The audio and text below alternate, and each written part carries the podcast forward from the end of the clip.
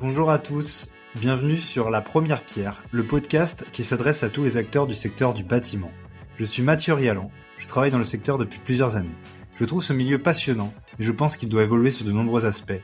C'est pour contribuer à ces évolutions que j'ai décidé d'aller à la rencontre de personnes inspirantes du secteur afin d'apprendre d'elles et de le partager autour de moi. Alors, très bonne inspiration à vous Aujourd'hui, je reçois Simon Tabourier. Simon nous parle du métier de contractant général, mais également d'entrepreneuriat à travers la société Claydy, société qu'il a fondée avec son associé il y a maintenant 4 ans, avec pour ambition de fortement renouveler l'offre du contractant général. Bonjour Simon et merci d'avoir accepté mon invitation sur euh, le podcast de la première pierre. Euh, bah Simon, nous, on s'est on s'est connu sur un sur un projet à côté de Rennes où tu étais euh, directeur de projet euh, sur un projet de, de, de, plateforme logistique et moi j'étais euh, j'étais entreprise en électricité. Euh, ensuite j'ai continué un petit peu à, à te suivre notamment via LinkedIn et du coup je, bah, je te laisse te présenter un petit peu pour les gens qui te connaissent pas.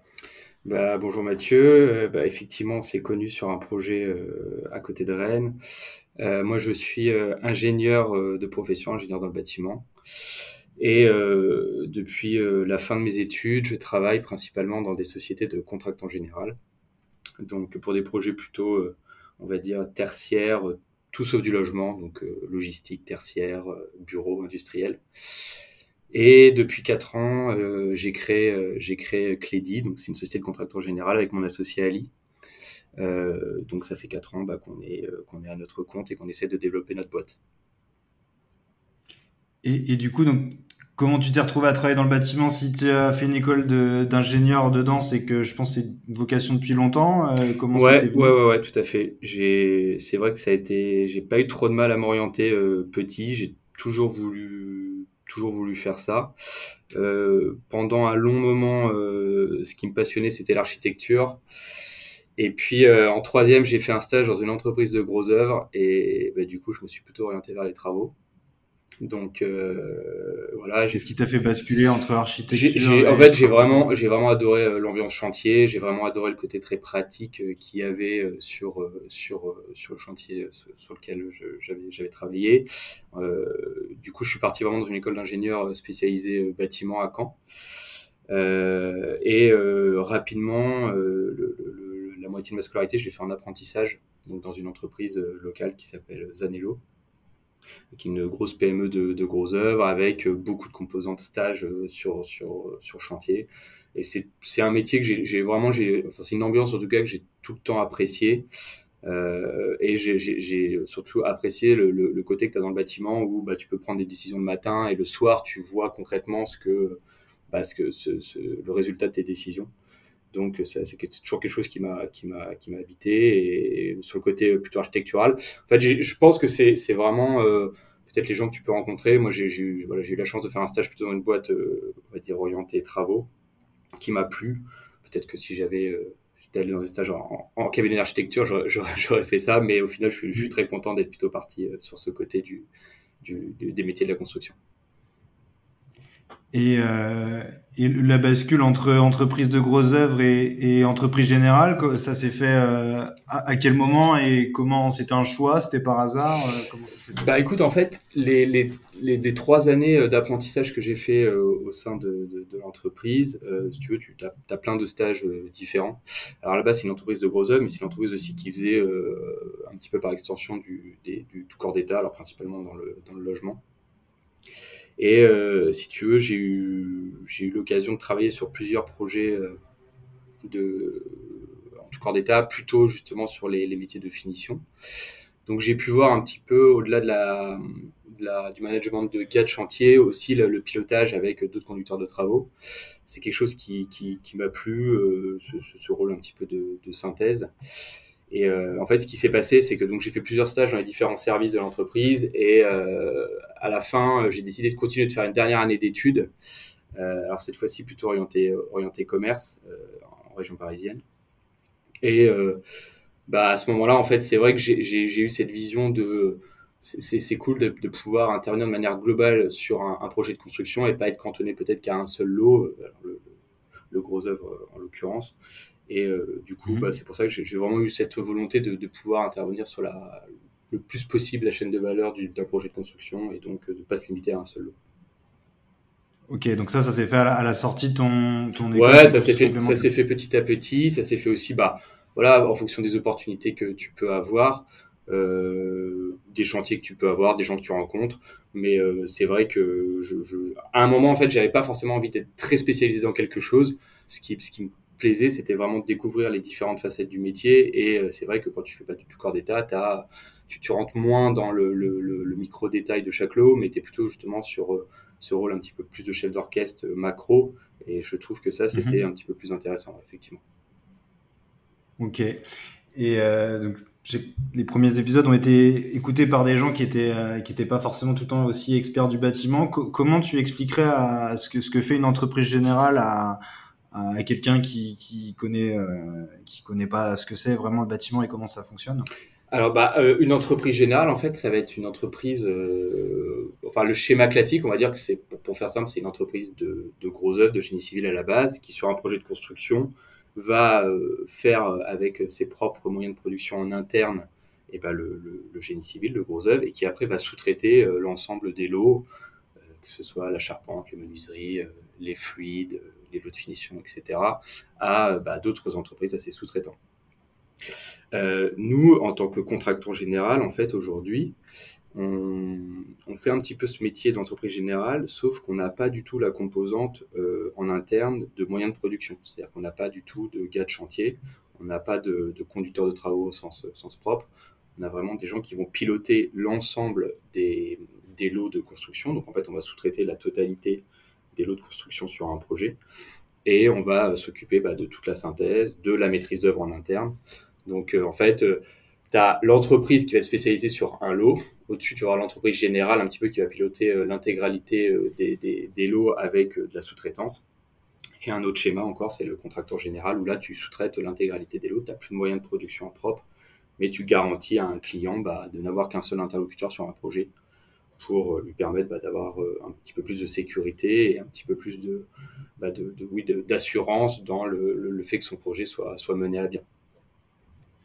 Et, du coup, on peut se demander euh, sur, euh, par rapport au rôle d'un contractant général, euh, la différence par rapport à un maître d'œuvre. Est-ce que c'est complémentaire? Est-ce que c'est des choses qui sont différentes Comment tu hmm. définirais cette il y a, différence? Il y a, y a une différence importante, c'est qu'un maître d'œuvre en fait est payé avec des honoraires. Donc il va, il va, en fait, lui, il a une mission, donc il va, il va vendre son temps. Alors que nous, en fait, euh, quand on est contractant général, on gère en plus de, la, partie vraiment technique, de la partie chantier, on gère euh, les flux financiers d'un projet. C'est-à-dire que dans un schéma avec un maître d'œuvre, le, client final, le maître d'ouvrage, va payer donc son maître d'œuvre et va payer toutes ses entreprises euh, sur recommandation de son maître d'œuvre et validation de son maître d'œuvre. Nous, en fait, ce qu'on vient proposer à, un client, à un maître d'ouvrage, on lui dit, bah, écoute, tu as euh, un budget euh, donné, euh, nous on s'engage avec ce budget-là à gérer l'intégralité de ton projet et en fait nous on se rémunère sur la différence de ce que le client va nous confier versus ce qu'on va payer pour réaliser le, projet attendu selon le niveau de qualité attendu et les délais attendus. Donc on a toute cette gestion de flux financier, c'est-à-dire que c'est nous qui payons tous les sous-traitants et tous les intervenants d'un projet. Et euh, c'est voilà, la différence principale avec, euh, avec la maîtrise d'œuvre.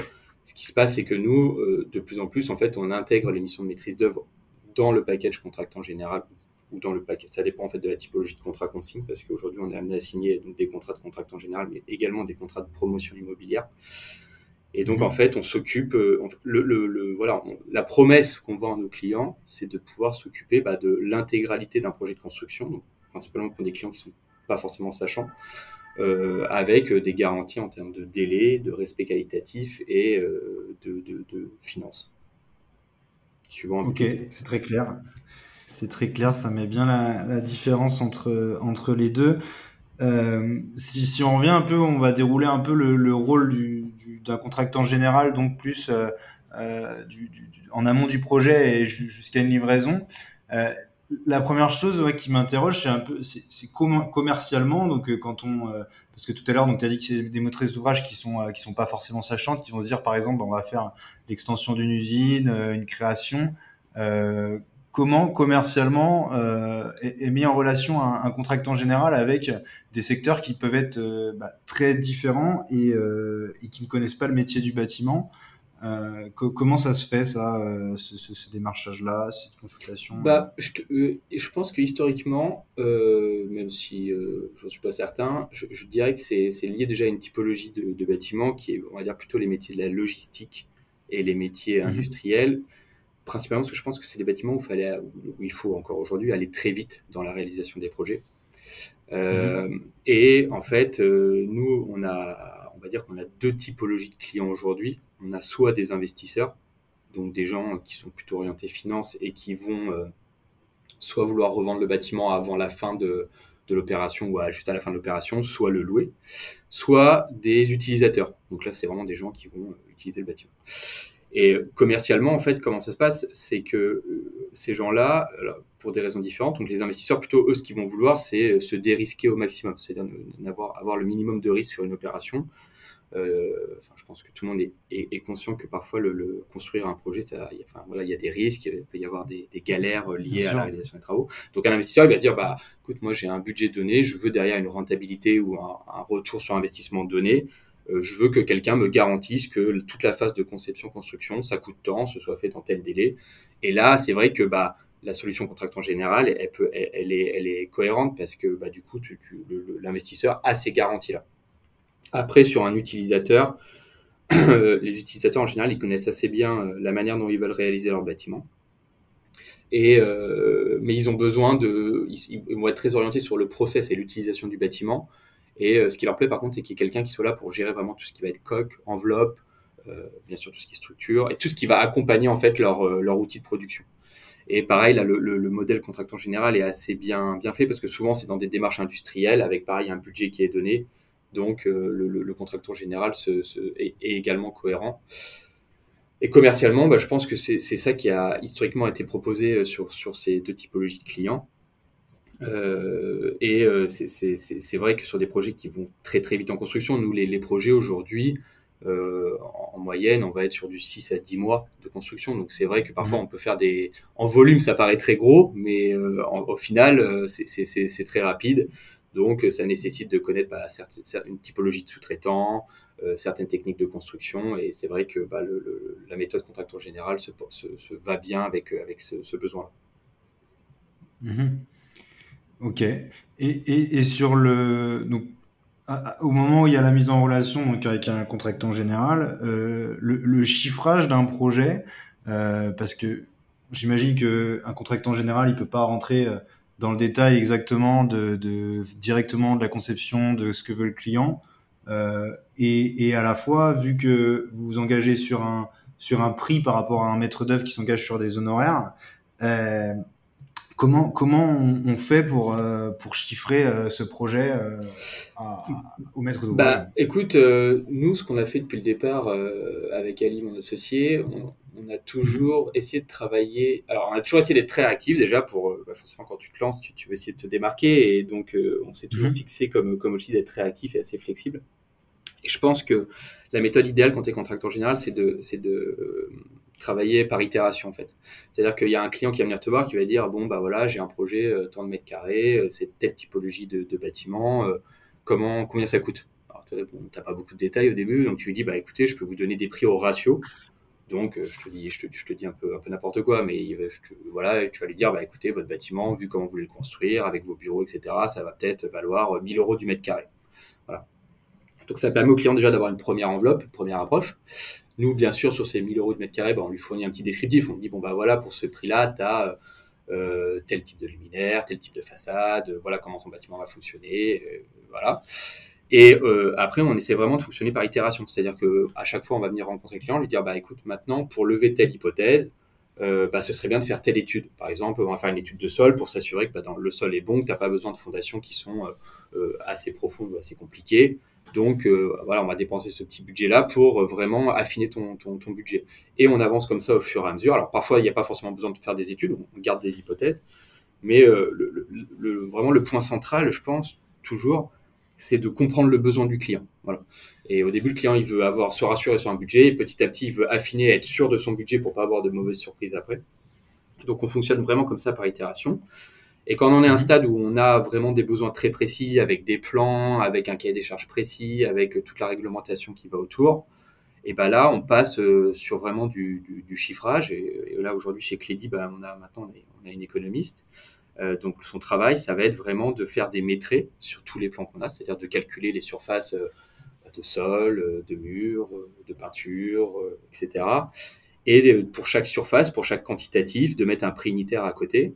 Et puis à la fin, bah, on fait des, des totaux euh, sur l'ensemble des lots. Et puis on dit au client, bah, avec quelque chose de très détaillé, bah, voilà au final combien va coûter ton bâtiment euh, pour le besoin que tu as exprimé. Le, vraiment, le, le, je pense qu'une des, une des, des, galères que rencontrent beaucoup de gens, aussi bien personnellement que professionnellement, c'est justement cette incertitude de dire ah, bah, je vais travailler avec une entreprise, mais je ne sais pas si euh, ah, bah, je vais pas avoir une mauvaise surprise ou le budget va pas augmenter en cours de route. Et pour ça, selon nous, il n'y a vraiment qu'une seule solution, c'est d'être le plus clair possible dès le départ. Il faut, vraiment euh, éviter d'être flou. Il faut, euh, il faut vraiment euh, avoir, être très très clair dans ce que tu vas proposer et donc dire tous les problèmes qu'il peut potentiellement rencontrer et ne pas mettre sous le tapis les problèmes que tu sens qui peuvent venir par la suite du projet. Donc c'est pour ça que le chiffrage, il faut le monter en étant le plus clair possible, en, donnant bien tous les, les tenants et les aboutissants au client. Et, par contre, parfois, tu rencontres pas euh, des clients justement qui veulent, euh, bah, des gens qui s'engagent dès le début sur euh, sur des prix précis, sur sur des choses comme ça, sans, sans aller trop loin dans la conception et, et où du coup ça, ça bloque un peu avec cette méthode itérative là. Bah, nous, en fait, on peut tout de suite donner des prix très précis, mais il faut que le dossier en face soit très précis. Il faut que le besoin soit clairement déjà, enfin que le client sache clairement ce qu'il veut et qu'il l'ait clairement mhm. euh, décrit à travers des plans, des études et, un cahier des charges. Si on a tout ça dès le départ, effectivement, on peut tout de suite faire une offre très détaillée. Alors avec un petit peu de, il y a un petit peu de temps d'étude, mais euh, c'est tout à fait possible. C'est l'idéal. Et en fait, là, il y a plusieurs typologies de clients. Il y a des clients qui sont déjà, qui ont un process en interne, qui savent faire et qui ont, on va dire déjà tout le dossier qui va bien pour pour avoir l'offre la plus précise possible. Et au final, je pense que les gens qui dépensent un petit peu d'argent au début, les clients, pour faire des études, et bah, s'y retrouvent après parce qu'en en fait, ils écartent toutes les hypothèses. Et euh, pour les entreprises comme nous, les contractants euh, général, bah, ça permet vraiment de chiffrer au plus juste. Donc, euh, si, si, ça, ça, ça, nous arrive de tout de suite chiffrer quand le besoin est, très clair. Souvent, avec les, les, clients utilisateurs, le besoin est un petit peu plus clair parce qu'ils savent par, on va dire, par retour d'expérience ce qu'ils veulent. Mais on peut aussi tout de suite fournir des, des, des chiffrages précis. Ça, c'est vrai que je, je te rejoins là-dessus sur le s'il y a des maîtres d'ouvrage qui nous écoutent, c'est vrai que le, je pense que, que gagnent de l'argent euh, in fine si, euh, si vraiment ils clarifient au maximum au départ euh, ce qu'ils veulent précisément. Ça permet effectivement d'orienter bien les, les, les, gens à aller, à aller, ah bah, aller vers leurs besoins. Quand, il y a des dossiers trop flous, ça part dans tous les sens et après on peut se retrouver avec des choses qui diffèrent, qui diffèrent complètement. Ah mais c'est sûr. Nous, tu vois, et puis c'est moi je, je, je, je milite pour ça et on le dit en fait, quand on remet une offre où il y a beaucoup d'hypothèses et c'est assez flou, en fait, nous, on met un coefficient d'aléa. Parce qu'en fait, justement, nous, ce qu'on veut, en fait, nous, le, tout, tout, tout l'enjeu pour nous, c'est pendant la phase travaux, pas revenir vers le client en disant, en fait, ah ouais, mais ça, vous l'avez pas bien exprimé, donc du coup, c'est ça en plus. En fait, ça, nous, on veut pas. On veut vraiment que on mhm. s'est engagé. Donc, il y, a un fort engagement quand même quand on est contracteur général. Et quand on s'est engagé, bah, ce qu'on veut, c'est assumer derrière. Donc, on veut pas avoir à retourner voir le client en disant, bah ouais, mais ça, on n'avait pas bien compris, donc c'est temps en plus. Mhm. Donc, c'est pour ça qu'on pousse les clients pour vraiment être très, très précis au départ. Parce qu'en fait, euh, moins, enfin, plus tu vas être imprécis au départ, plus nous, on va prendre une marge de manœuvre et euh, d'aléas, et en, se disant, bon, bah, on ne sait pas trop, donc on augmente nos aléas, donc le prix in fine, euh, pour bah, garantir qu'il n'y ait pas de, galère après et qu'on ne soit pas obligé de dire au client, bah, finalement, c'est plus cher que ce que tu avais prévu. Hmm. C'est clair. Et, sur, et donc quand euh, quand il y a un, projet donc euh, qui, est, qui, qui est plus ou moins défini mais vous arrivez à vous mettre d'accord avec avec un maître d'ouvrage sur sur un prix une concept une alors une conception, mais une, voilà, un, cahier des charges général assez clair, on va dire qu'un peu comme une notice de vente. Euh, derrière, on, passe vraiment sur de la, conception pour consulter les entreprises. Ça, comment ça marche? Est-ce qu'un contractant général, il le, il le fait tout seul? Est-ce qu'il s'entoure de maîtres d'œuvre? Euh, Comment ça se passe? Bah, nous, en, en interne, ce qu'on va faire en interne, c'est qu'effectivement, tous les dossiers de consultation, c'est nous qui on va piloter la rédaction de tous les dossiers de consultation.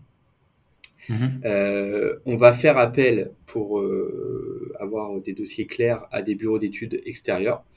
Donc en général, à minima, euh, ce qu'on fait toujours, c'est on prend un bureau d'études sol pour les, différentes missions géotechniques. Ça, c'est la base. On prend un bureau de contrôle. C'est vrai que dans notre typologie de projet, très souvent, les, maîtres d'ouvrage nous délèguent la mission de contrôle technique. maintenant, de plus en plus souvent, avec l'évolution des projets, on prend des bureaux d'études fluides thermiques ou de certification environnementale pour nous accompagner dans les, définitions de, de, besoins, enfin dans les définitions de besoins, dans le cahier des charges que nous on va transmettre pour consultation aux entreprises après. Et euh, également, on peut avoir des bureaux d'études structure quand le, le, bâtiment est un petit peu spécifique, et également des bureaux d'études ICPE, parce que nous, c'est une grande partie de notre métier, c'est les installations classées pour la protection de l'environnement. Et euh, ça, c'est quelque chose que, aussi, c'est une, compétence qu'on prend en externe, parce que là, on, prend vraiment, on travaille vraiment avec des spécialistes pour, euh, pour cette typologie-là. Donc, une fois qu'en fait, on a tout ce, cet ensemble de, de, partenaires à côté, on peut prendre des architectes aussi quand le, quand le client souhaite qu'on porte le permis de construire. Quand on a toutes ces, compétences qui sont réunies, en fait, nous, en interne, on, travaille avec euh, un, une économiste et un chargé d'affaires.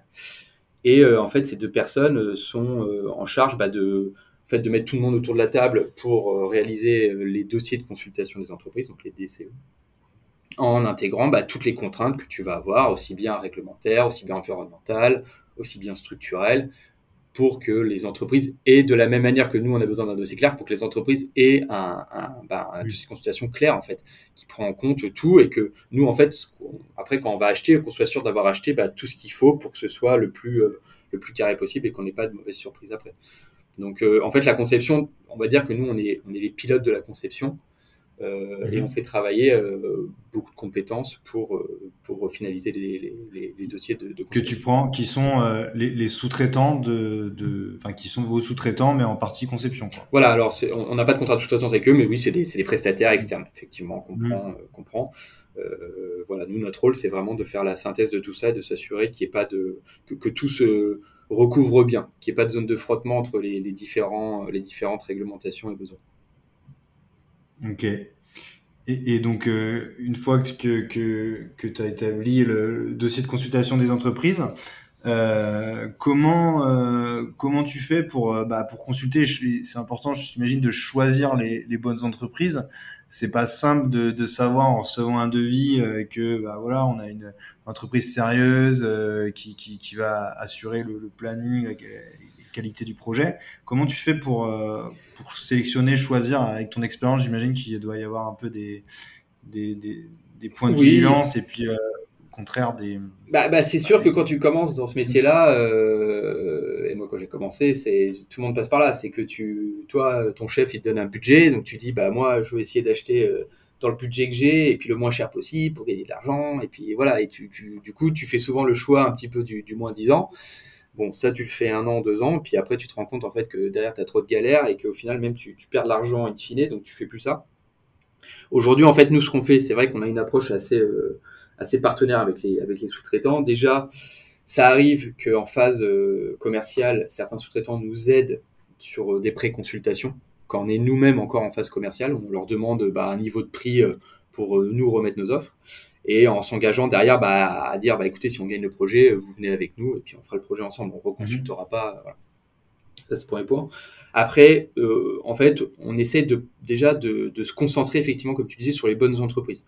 Euh, typiquement, si je, je reprends euh, bah, le cas d'une entreprise d'électricité, il y, a, il y, a, des boîtes qui vont être capables de faire un chantier euh, pour un, un, petit bâtiment industriel de 1000 m2 où tu vas avoir un lot d'électricité à 50-60 000 euros puis il y a des boîtes qui vont être capables de faire du gros, de la grosse plateforme logistique, et c'est pas les mêmes typologies de boîtes. Donc euh, après, c'est sûr qu'au départ, euh, quand on choisit un petit peu le, les trois quatre boîtes qu'on va qu'on va consulter, eh ben on se pose toujours la question de un, est-ce que localement il est capable de, réaliser le chantier dans de bonnes conditions? Est-ce qu'il n'a pas à traverser la France pour faire le, chantier? Donc on essaie vraiment de privilégier tout le temps des entreprises locales et deux, avec euh, bah, notre retour d'expérience, est-ce qu'on pense que ça va pas être trop galère en phase chantier? Est-ce qu'on pense que pour cette typologie de bâtiment, il va être au bon prix? Parce qu'il y a des entreprises qui sont très fortes sur certains types d'ouvrages et, moins, moins compétitifs sur d'autres.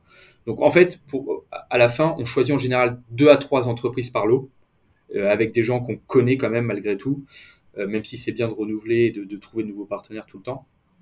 Et à partir de là, bah, on consulte. On fait, alors dans, le meilleur des mondes, je dis pas que ça se passe tout le temps comme ça parce que très souvent on est aussi pris par le planning, mais dans le meilleur des mondes, bah, on, a, reçoit une première offre, on fait un recalage technique avec l'entreprise, on reçoit une deuxième offre, puis après on rentre un petit peu plus dans une négo commerciale euh, où là, ça va être, on va discuter bah, oui, voilà, du, prix, des prix unitaires, euh, des, euh, conditions contractuelles, un engagement de délai, et puis, puis voilà. Ok. Et, et en, ensuite, en phase travaux, moi, il y a, y a, toujours un truc qui m'a qui m'a étonné en, en, entreprise générale et où je me suis toujours interrogé, c'est que quand on prend un contractant général, il y a le, le client, donc qui logiquement souvent c'est des, gens qui suivent leurs travaux au quotidien, qui mettent la pression au contractant général sur plein de choses, le planning, l'exécution, etc. Et à côté de ça, il y a toujours forcément une, armée de sous-traitants, d'entreprises euh, à, gérer. On a, on a vite l'impression que, que bah, forcément euh, c'est compliqué parce que ça part dans tous les sens. Il y a, il y a, il y a des, des, niveaux de gestion et d'information, de communication différentes en, en fonction des interlocuteurs. Comment, comment ça peut, on peut articuler ça bien en, chef d'orchestre quand on est contractant général? Est-ce qu'il y a des, il y a des, il y a des, secrets, des, des, grands principes pour que ça fonctionne? Bah, alors, euh. déjà, le premier principe, c'est de faire un organigramme. Effectivement, parfois, sur certains projets, il y a beaucoup, beaucoup de monde. Il y a, euh, tu vas avoir euh, un maître d'ouvrage où tu as parfois plusieurs personnes, parce que le maître d'ouvrage, bah, il y a le directeur immobilier, puis il y a le futur responsable du site que tu construis, et puis il y a le responsable des services informatiques, etc., etc. Donc, déjà, il peut y avoir beaucoup de monde. Souvent, ces maîtres d'ouvrage, ils ont des AMO, donc des assistants à maîtrise d'ouvrage, qui sont là un petit peu pour faire le tampon entre bah, le constructeur et eux, parfois des maîtres d'œuvre. Et puis nous, effectivement, bah, le contracteur général, derrière, on a tous les sous-traitants, des prestataires, euh, voilà.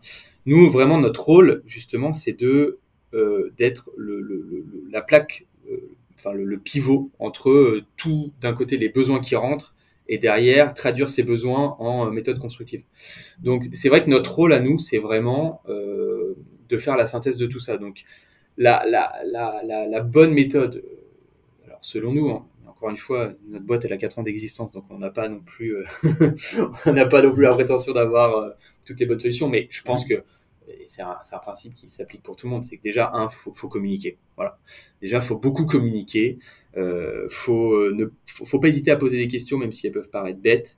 Euh, faut comprendre un quel est le métier du client et quel est réellement le besoin du client. Et parfois, même le client, il sait pas vraiment ce que c'est son besoin, donc il faut discuter avec lui pour, voilà, pour, pour être sûr d'avoir compris les choses. Parce que, pour lui. Ouais, parce qu'il y a des choses, lui, ça va lui paraître, euh, voilà, normal et puis, euh, base, alors que toi, tu n'as pas du tout compris ça. Donc vraiment, l'important, c'est de beaucoup communiquer. Alors, faut éviter de rentrer dans l'écueil de faire euh, réunion sur réunion sur réunion sur réunion, mais il faut toujours communiquer. Il faut être transparent dans la communication que tu as entre ton client et tes sous-traitants, c'est très important. Faut pas, faut pas faire, faut pas essayer de faire de rétention d'informations pour euh, garder un petit, on va dire un petit pouvoir, parce qu'au final, c'est toujours néfaste euh, à terme dans un projet. Euh, faut être transparent avec les sous-traitants sur ce qui va, sur ce qui va pas. Faut savoir se remettre en question aussi quand on est contractant général. Je pense que c'est très important. Je pense qu'il y a beaucoup de contractants général qui oublier euh, parfois un petit peu ça, et, nous aussi, ça peut nous arriver. Hein. Mais il faut, faut, voilà, faut savoir aussi se remettre en question et toujours se dire, OK, est-ce que je vais vraiment dans le sens du projet et dans le sens du client? Euh, Parce que moi, ma promesse, c'est de dire au client, bah, écoute, je vais gérer ton projet et m'occuper un petit peu de tout. Donc, en fait, en soi, le client, il, devrait, il ne devrait avoir comme interlocuteur que nous. Quoi. Donc, euh, quand on en est à lui présenter les entreprises, c'est qu'au final, on a un peu raté quelque chose. Donc, voilà, y a, je pense pas qu'il y ait une méthode magique. Je pense que, un, c'est vraiment de la communication entre, entre tout le monde.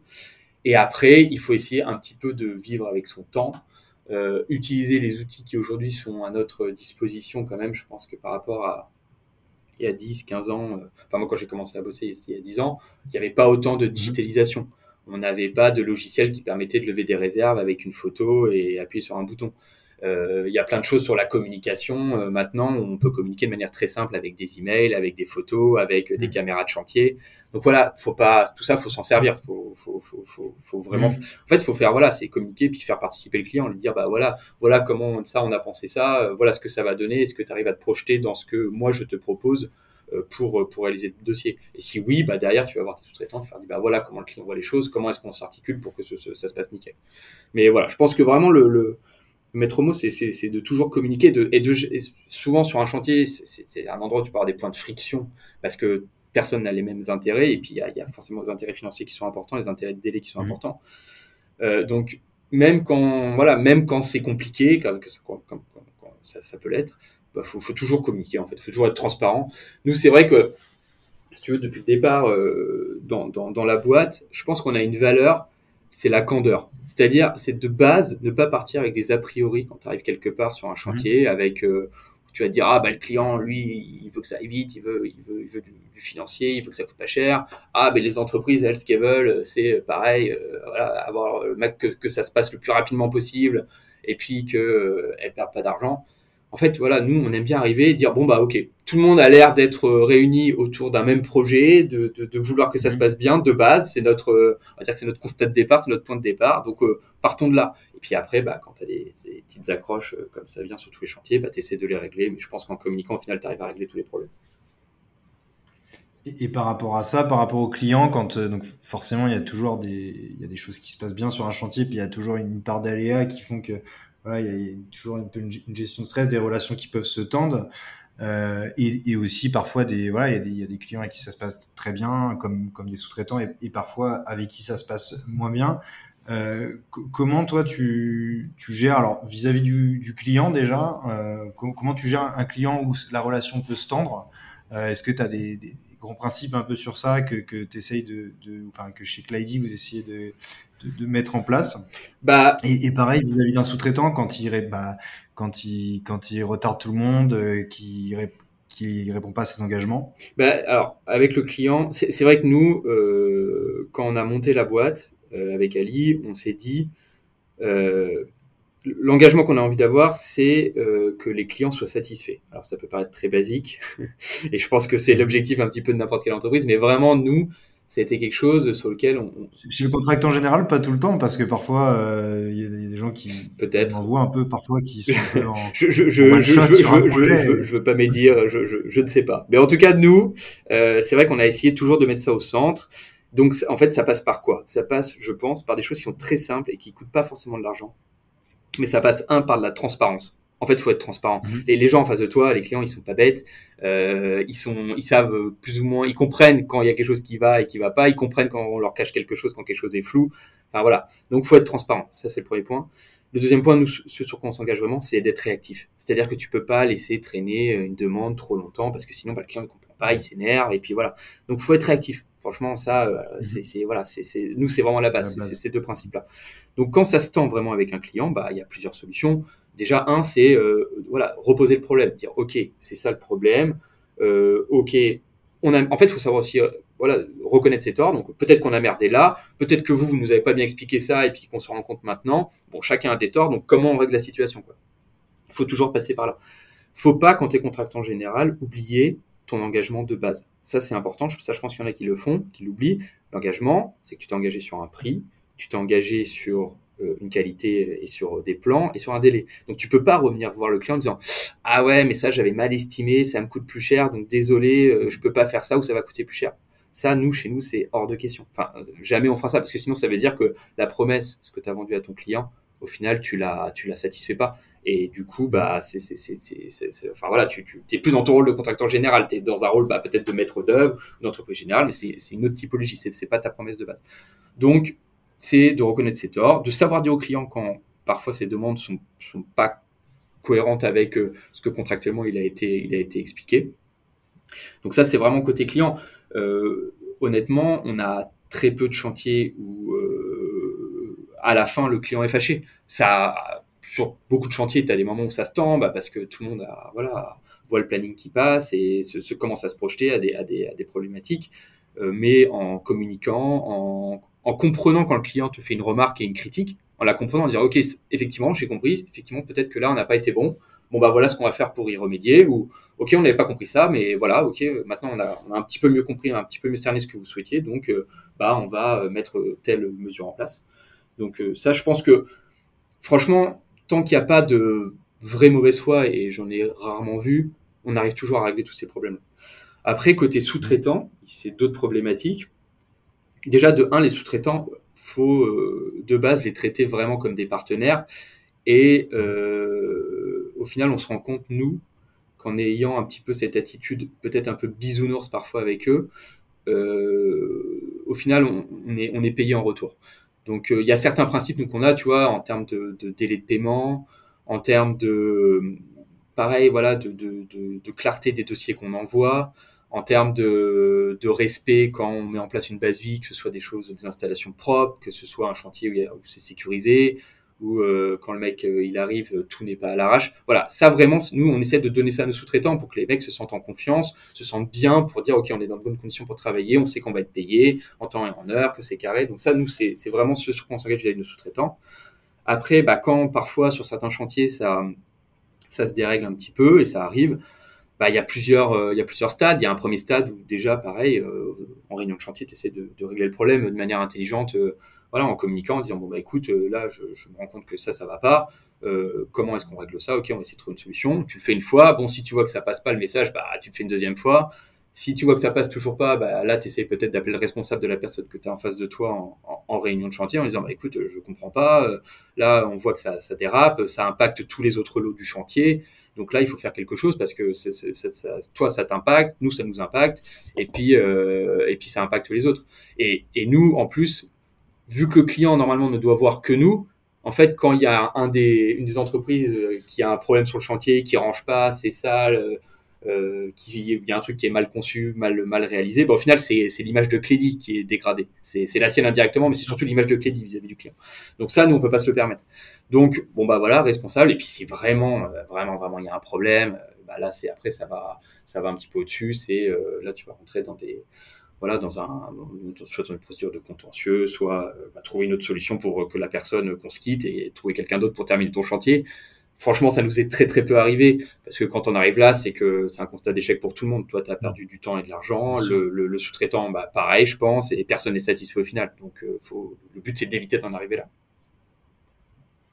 Si, si, on revient un peu sur la partie euh, planning, déjà, est-ce que toi, tu, le planning, c'est des choses que que vous gérez vous Tu considères que c'est quelque chose qui doit être géré, que c'est un métier spécifique qui doit être géré par un OPC, euh, par une personne dédiée Comment euh, Non, c'est c'est nous. Le planning, c'est c'est ce que je disais tout à l'heure, c'est une de nos trois promesses. Donc le planning, c'est à nous de le mhm. gérer. Euh, alors après, il y a différents plannings. On a nous un planning contractuel avec un client, et ça clairement, c'est à nous de le gérer. Après, parfois, il se peut, quand on a des OPC sur certains de nos dossiers, sur les opérations de taille un petit peu conséquente, là, on demande à l'OPC, bah, donc l'OPC, c'est le pilote de chantier, de, c'est un externe chez nous, on prend des, prestataires externes, bah, de réaliser des, par exemple des, des plannings euh, à la semaine, mais plutôt à, destination des entreprises avec qui on bosse. Dire, bah écoute, cette semaine, euh, c'est chargé, en plus, on, parfois, on travaille dans les sites en exploitation, donc euh, c'est lui qui va dire bah, tel jour, toi, tu interviens euh, dans telle zone parce que c'est très spécifique, euh, le lendemain, c'est toi qui interviens, etc. etc. Mais le planning, euh, c'est primordial que nous, on le gère et qu'on soit garant du planning. De toute façon, voilà, s'il y a un problème, au final, c'est nous qu'on va venir chercher. Donc, c'est à nous de gérer le planning. Et, avec ton expérience, pour le faire respecter, ce planning, vu que c'est une de, bah, de, vos promesses, euh, qu'est-ce qui fonctionne bien pour pas que ça dérive un planning euh, dans le bâtiment et dans les Qu'est-ce qui, qu'est-ce qui fonctionne bien? Il faut jamais, jamais se sentir à l'aise sur un planning, je pense. C'est-à-dire que dès le premier jour, il faut te dire que tu es en retard et que tout ce que tu pourras faire tout de suite, euh, faut le faire tout de suite. Ça, c'est le premier point. Et le deuxième point, il faut rien laisser passer. C'est-à-dire que tu as tendance au départ à dire bon, ok, tu as pris un peu trop tard. Mais en fait, dès le premier jour, pareil, il faut dire aux, gens avec qui tu bosses écoute, il y a un planning respectons-le. Et alors, ça ne veut, pas dire que le contractant général doit arriver euh, euh, en réunion de chantier dans son bulldozer et dire écoutez les gars, c'est ça, ça, ça, ça, ça, personne n'a son mot à dire, point barre. Non, un, planning au départ, ça se co-construit avec les sous-traitants, mais une fois qu'on s'est tous mis d'accord autour de la table, il faut que tout le monde respecte parce qu'en fait, quand un sous-traitant respecte pas, il impacte le délai général, mais il impacte tous les autres sous-traitants en fait. Et tous derrière ont des contraintes de, fourniture, ont des contraintes bah, de, personnel, de planning de charge. Et donc, si tu commences dès le départ à enrayer un peu la machine, bah, derrière, c'est la, galère pour rattraper. Donc, le, planning, c'est important, mais c'est vraiment un, combat de tous les jours. Et dès le premier jour, c'est vraiment primordial. Et puis, bah, je pense que, voilà, que, tu le sais, mais c'est, il y a toujours des aléas, en fait. Il y a toujours un aléa qui va se passer à un moment. Tu vas toujours avoir une galère qui peut être externe, qui peut être interne. Donc tout ce qui est pris, euh, il faut le prendre dès, dès, que tu peux, quoi. Faut, faut, faut pas hésiter. Faut, faut, faut, aller euh, essayer d'aller le plus vite possible selon des critères de qualité. Et au final, nous, le gros enjeu de notre métier de contractant général, c'est toujours de trouver au démarrage, d'acheter des lots de travaux mais en fait, si tu as six mois pour, pour acheter, tu trouveras toujours quelqu'un qui potentiellement va avoir un meilleur prix, va être un peu meilleur, va être voilà. Mais en fait, on a toujours un délai. Donc c'est trouver le meilleur dans le délai imparti en fait. Donc on est toujours après le mhm. temps et ça c'est très euh, voilà, c'est important d'être très organisé vis-à-vis d'un vis-à-vis d'un planning. Hmm. Ok. On, on, a donc tu as, parlé un petit peu de, de Clédy, on a balayé, euh, je pense bien le métier de contractant général. Si, on vient plus sur euh, toi, l'aventure entrepreneuriale, euh, c'est quoi euh, bah, l'origine de, de Donc, tu as dit que c'était il y a 4 ans. Comment, comment ça t'est venu déjà? Est-ce que c'était quelque chose que tu pensais depuis longtemps ou c'était une opportunité? Comment ça s'est passé? Alors, c'est vrai que moi, dès, l'école d'ingénieur, j'ai eu ce, cette envie, ce souhait d'un jour de créer ou de reprendre une entreprise. Euh, voilà, c'est quelque chose qui. rapidement, j'ai su que je, voulais faire. Alors, j'avais pas forcément d'horizon temporel, mais j'ai toujours su que je voulais faire ça. Euh, j'ai fait, en sortant d'école, j'ai fait plusieurs expériences euh, dans, des, dans diverses boîtes de contractants en général. et dans, ah, au bout du, ouais, après 8, 8 ans, 8 ans, c'est ça, de salariat, bah, je, voilà, moi, j'ai senti que c'était le bon moment. Euh, mon associé Ali, en fait, on a fait les mêmes, euh, les mêmes sociétés euh, avant de, créer Clédy. il avait également la même envie, donc tous les deux, bah, on, alors on en a un petit peu parlé. C'est vrai que moi, j'ai commencé au, tout début tout seul, mais très vite, il m'a rejoint.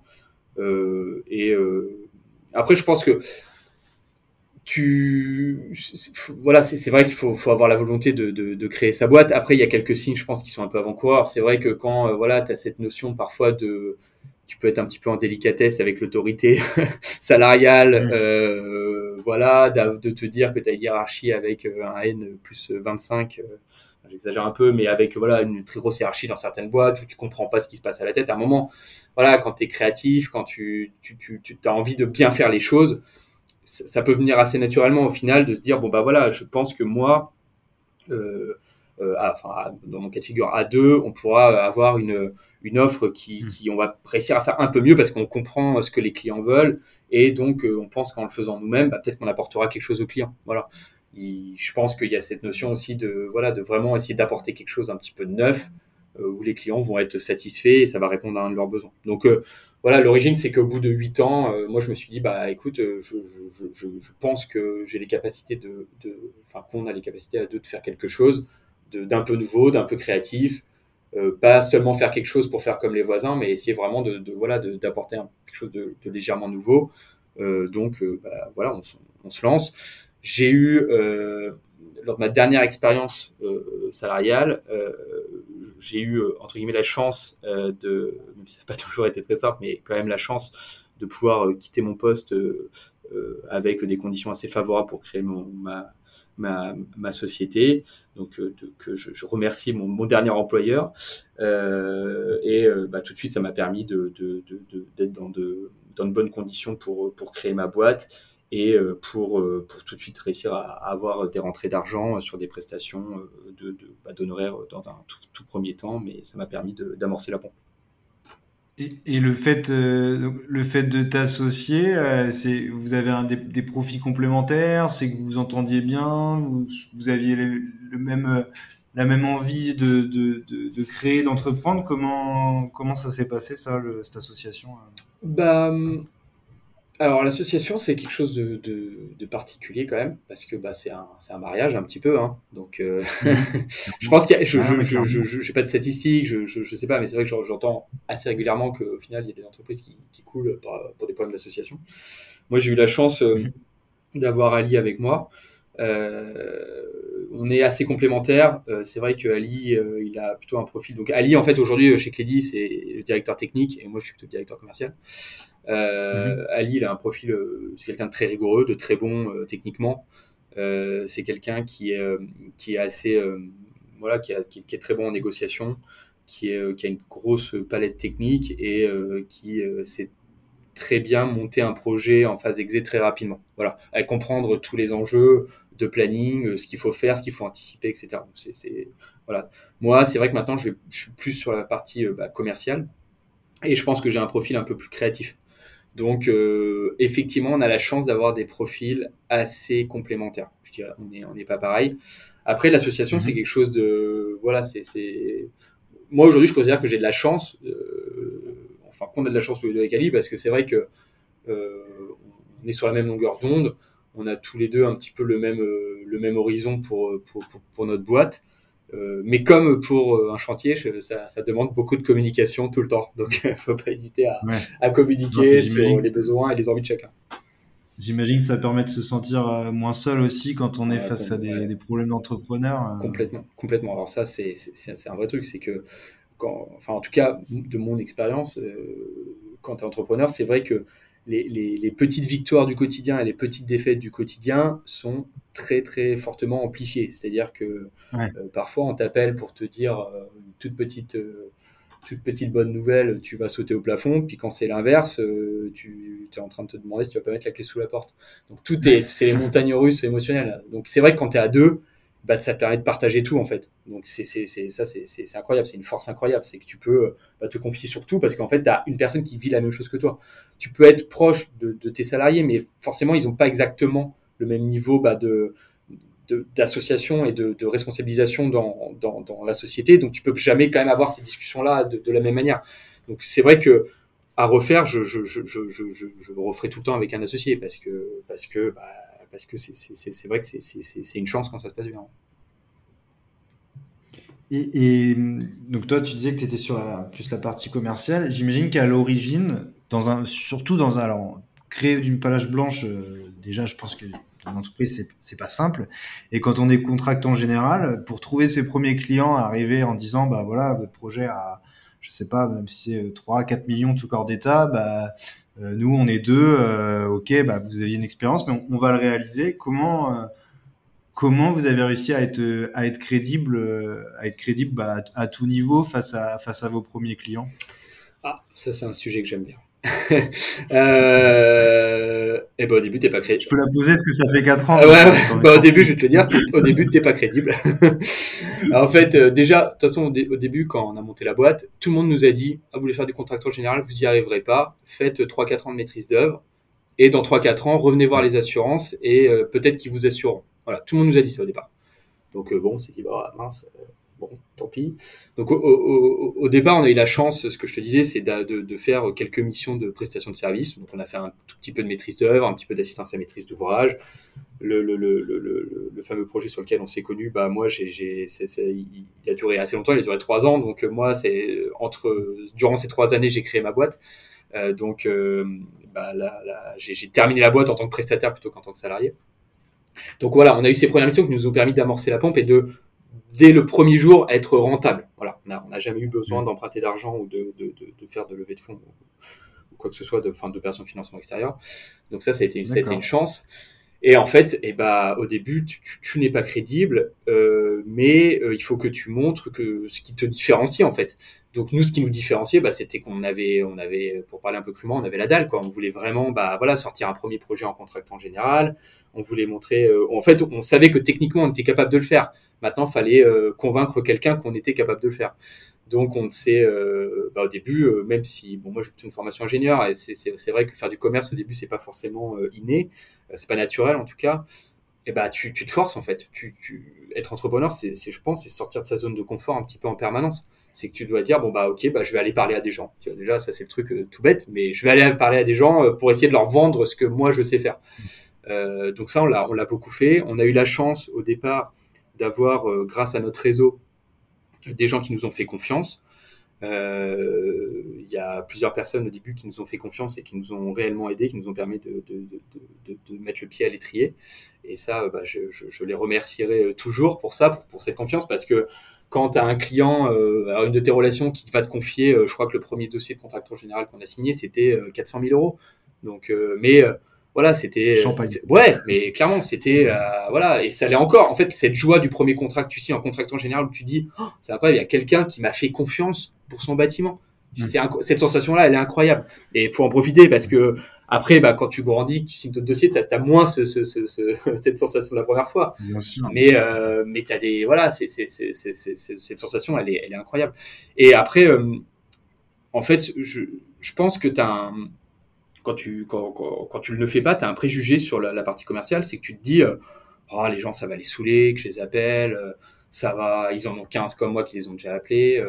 Alors oui, c'est probablement vrai, mais de toute façon, si tu le fais pas, tu es sûr de pas avoir de boulot. Donc déjà de base, tu es obligé de le faire. Et en fait, moi, agréable, j'étais agréablement surpris par ça, parce qu'en fait, allez, sur, sur 50 coups de fil que j'ai passés à des gens que je ne connaissais pas, au final, quand tu essayes juste de comprendre ce que la personne veut, que tu te renseignes un petit peu avant pour pas juste l'appeler en faisant tiens salut ça va je suis contractant euh, qu'est-ce que je peux te vendre? Tu essaies vraiment de lui dire bah voilà ce que je pourrais vous apporter. Franchement 90% bah, des cas tu as une conversation avec la personne. Alors ça ne débouche pas pas souvent sur un projet mais euh, sur une cinquantaine d'appels euh, ouais bah tu vas avoir cinq potentiels clients où tu as un vrai un vrai potentiel de projet derrière. Et donc, bah oui, ce travail-là, au début, faut le faire. C'est un peu fastidieux, mais il faut le faire. Mais en, le faisant, tu, tu, progresses énormément. En fait, tu apprends plein de choses quand tu fais ça. Donc, euh, c'est il faut le faire. Il faut sortir de sa zone de confort. Et tu vois, moi, euh, pour la petite anecdote, je pense que sur 50 coups de fil, euh, il y en a eu peut-être vraiment un où vraiment la personne en face de moi euh, était euh, genre euh, pas agréable. Et m'a complètement tu vois c'était un peu gênant pour moi tu vois. Et au final quand, quand tu fais la ratio tu te dis bon bah 1 sur 50 c'est vraiment pas grand chose quoi alors que tu appelais des gens qui parfois n'avaient pas du tout de projet de, de construction de rénovation c'est ça. Mais tu vois, euh, ouais, c'est, oui, je, je, repense à une, franchement, il y a une fois où vraiment, je me suis dit, ah, là, c'est dur y un mec, je, je, l'ai appelé, pourtant on m'avait, on m'avait donné son numéro. Euh, donc je, venais de la part de quelqu'un, quoi. Alors déjà j'appelle le mec, le mec me dit euh, ouais non je connais pas. Je fais, ah bon ça, commence mal. Bon, là je, sors les rames, j'essaie de lui dire bah voilà ce qu'on fait. Le mec me dit ouais ouais c'est très bien, mais vous savez il y a beaucoup de gens qui rêvent de travailler pour nous. Je fais ah ouais bon bah ok là je rame, je rame, je rame. Et puis à la fin je finis par lui dire bah écoutez euh, on bosse avec euh, un de vos, vos confrères, quelqu'un qui fait la même activité que vous. Le mec, il me dit, bah écoutez, c'est bien, continuez de bosser pour lui, au revoir. Bloom. et au final, tu vois, quand, quand, on te le dit avant que tu as ce risque-là, tu dis, ah ouais, ça, ça va être gênant, j'ai pas forcément envie de le faire. Puis après coup, en fait, t'en rigoles. C'est assez, assez rigolo, ça, tu vois. Et, et, en fait, tu progresses énormément avec ces, ces moments-là. Donc, je pense qu'il faut vraiment tout le temps sortir de sa zone de confort. C'est primordial. C'est comme ça qu'on progresse. Et ouais, ouais, c'est clair. C'est comme ça que tu progresses, que tu apprends des choses. Et puis, il faut s'intéresser à ce que les gens font, en fait. Voilà. Et je pense que, déjà, si tu fais ça, si tu es rigoureux derrière dans, ta, dans ce que tu promets de délivrer, si tu délivres, et bah, voilà, tu, tu, tu, tu, réussis à avoir des dossiers. Tu réussis à avoir des, des, des, des, premiers projets. Et puis, bah, voilà, la première année, on a fait euh, quasiment que de l'honoraire. Et puis, la deuxième année, on a signé notre premier contrat. On a réussi à être assuré, au final, euh, chez la SMA BTP à l'époque. Donc euh, pareil, à force de, bah, de gratter à la porte, d'expliquer ce qu'on faisait, de, de, voilà, de, de, montrer un peu patte blanche, bah, on a réussi à, à, être assuré, à faire notre premier projet dès, la, dès le début de la deuxième année. Donc, euh, donc au final, euh, voilà, faut, faut pas succès de limite. Et après, au, au bout de, de, de 3-4 ans, là, est-ce que tu estimes que faire les choses bien euh, dans tes projets, ça, automatiquement, en amène d'autres Ou est-ce que tu es encore obligé tout le temps de, prospecter, avoir des... Ou, ou alors, il il y a quand même ce système de, bouche à oreille, de dire on, fait les choses bien, donc ça se sait Alors forcément, au fur et à mesure que tu fais des projets, bah, tu es un peu plus connu. Et euh, tu, si tu réalises bien les projets que tu fais, bah, tu es, recommandé, surtout je pense dans le secteur du bâtiment où au final euh, le bouche, le bouche à oreille fonctionne quand même pas mal. Maintenant, je pense que ce serait une erreur de se reposer là-dessus. Faut, je pense, tu peux jamais te dire, OK, c'est acquis, maintenant la machine elle est en marche, ça roule tout seul. Ça, pour moi, c'est impossible. Euh, moi, j'essaye vraiment toutes les semaines d'avoir de, nouveaux prospects, euh, de toutes les semaines d'aller rencontrer de nouvelles personnes. Euh, nous, on s'adresse beaucoup aux, investisseurs, ce que je, je, disais au départ. Des investisseurs, il y en a, il y en a des nouveaux tous les jours. Donc voilà, il y a toujours des nouvelles personnes à aller conquérir. Il y a des mecs qui montent leur boîte. quand je dis des mecs, c'est des hommes ou des femmes.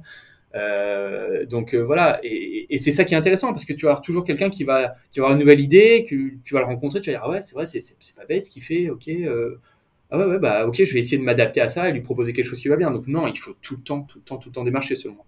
Encore une fois, je, enfin, je, peux pas te donner une grande vérité établie, ça fait que 4 ans qu'on existe, mais je me verrais mal aujourd'hui arrêter de, démarcher en me disant bah non maintenant c'est bon, c'est acquis, ça roule, on est recommandé, puis on a du du repeat business en permanence.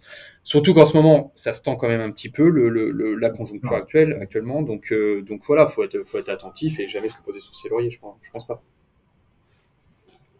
et, et, donc, une fois que, que vous aviez vendu vos premiers projets, euh, là, j'imagine que, bon, bah, ok, euh, on vend un projet à 400 000, peut-être après 1 million, 2 millions.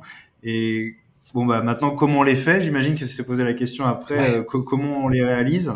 Euh, Comment vous avez structuré l'entreprise entre le départ, ses premiers projets et, et maintenant?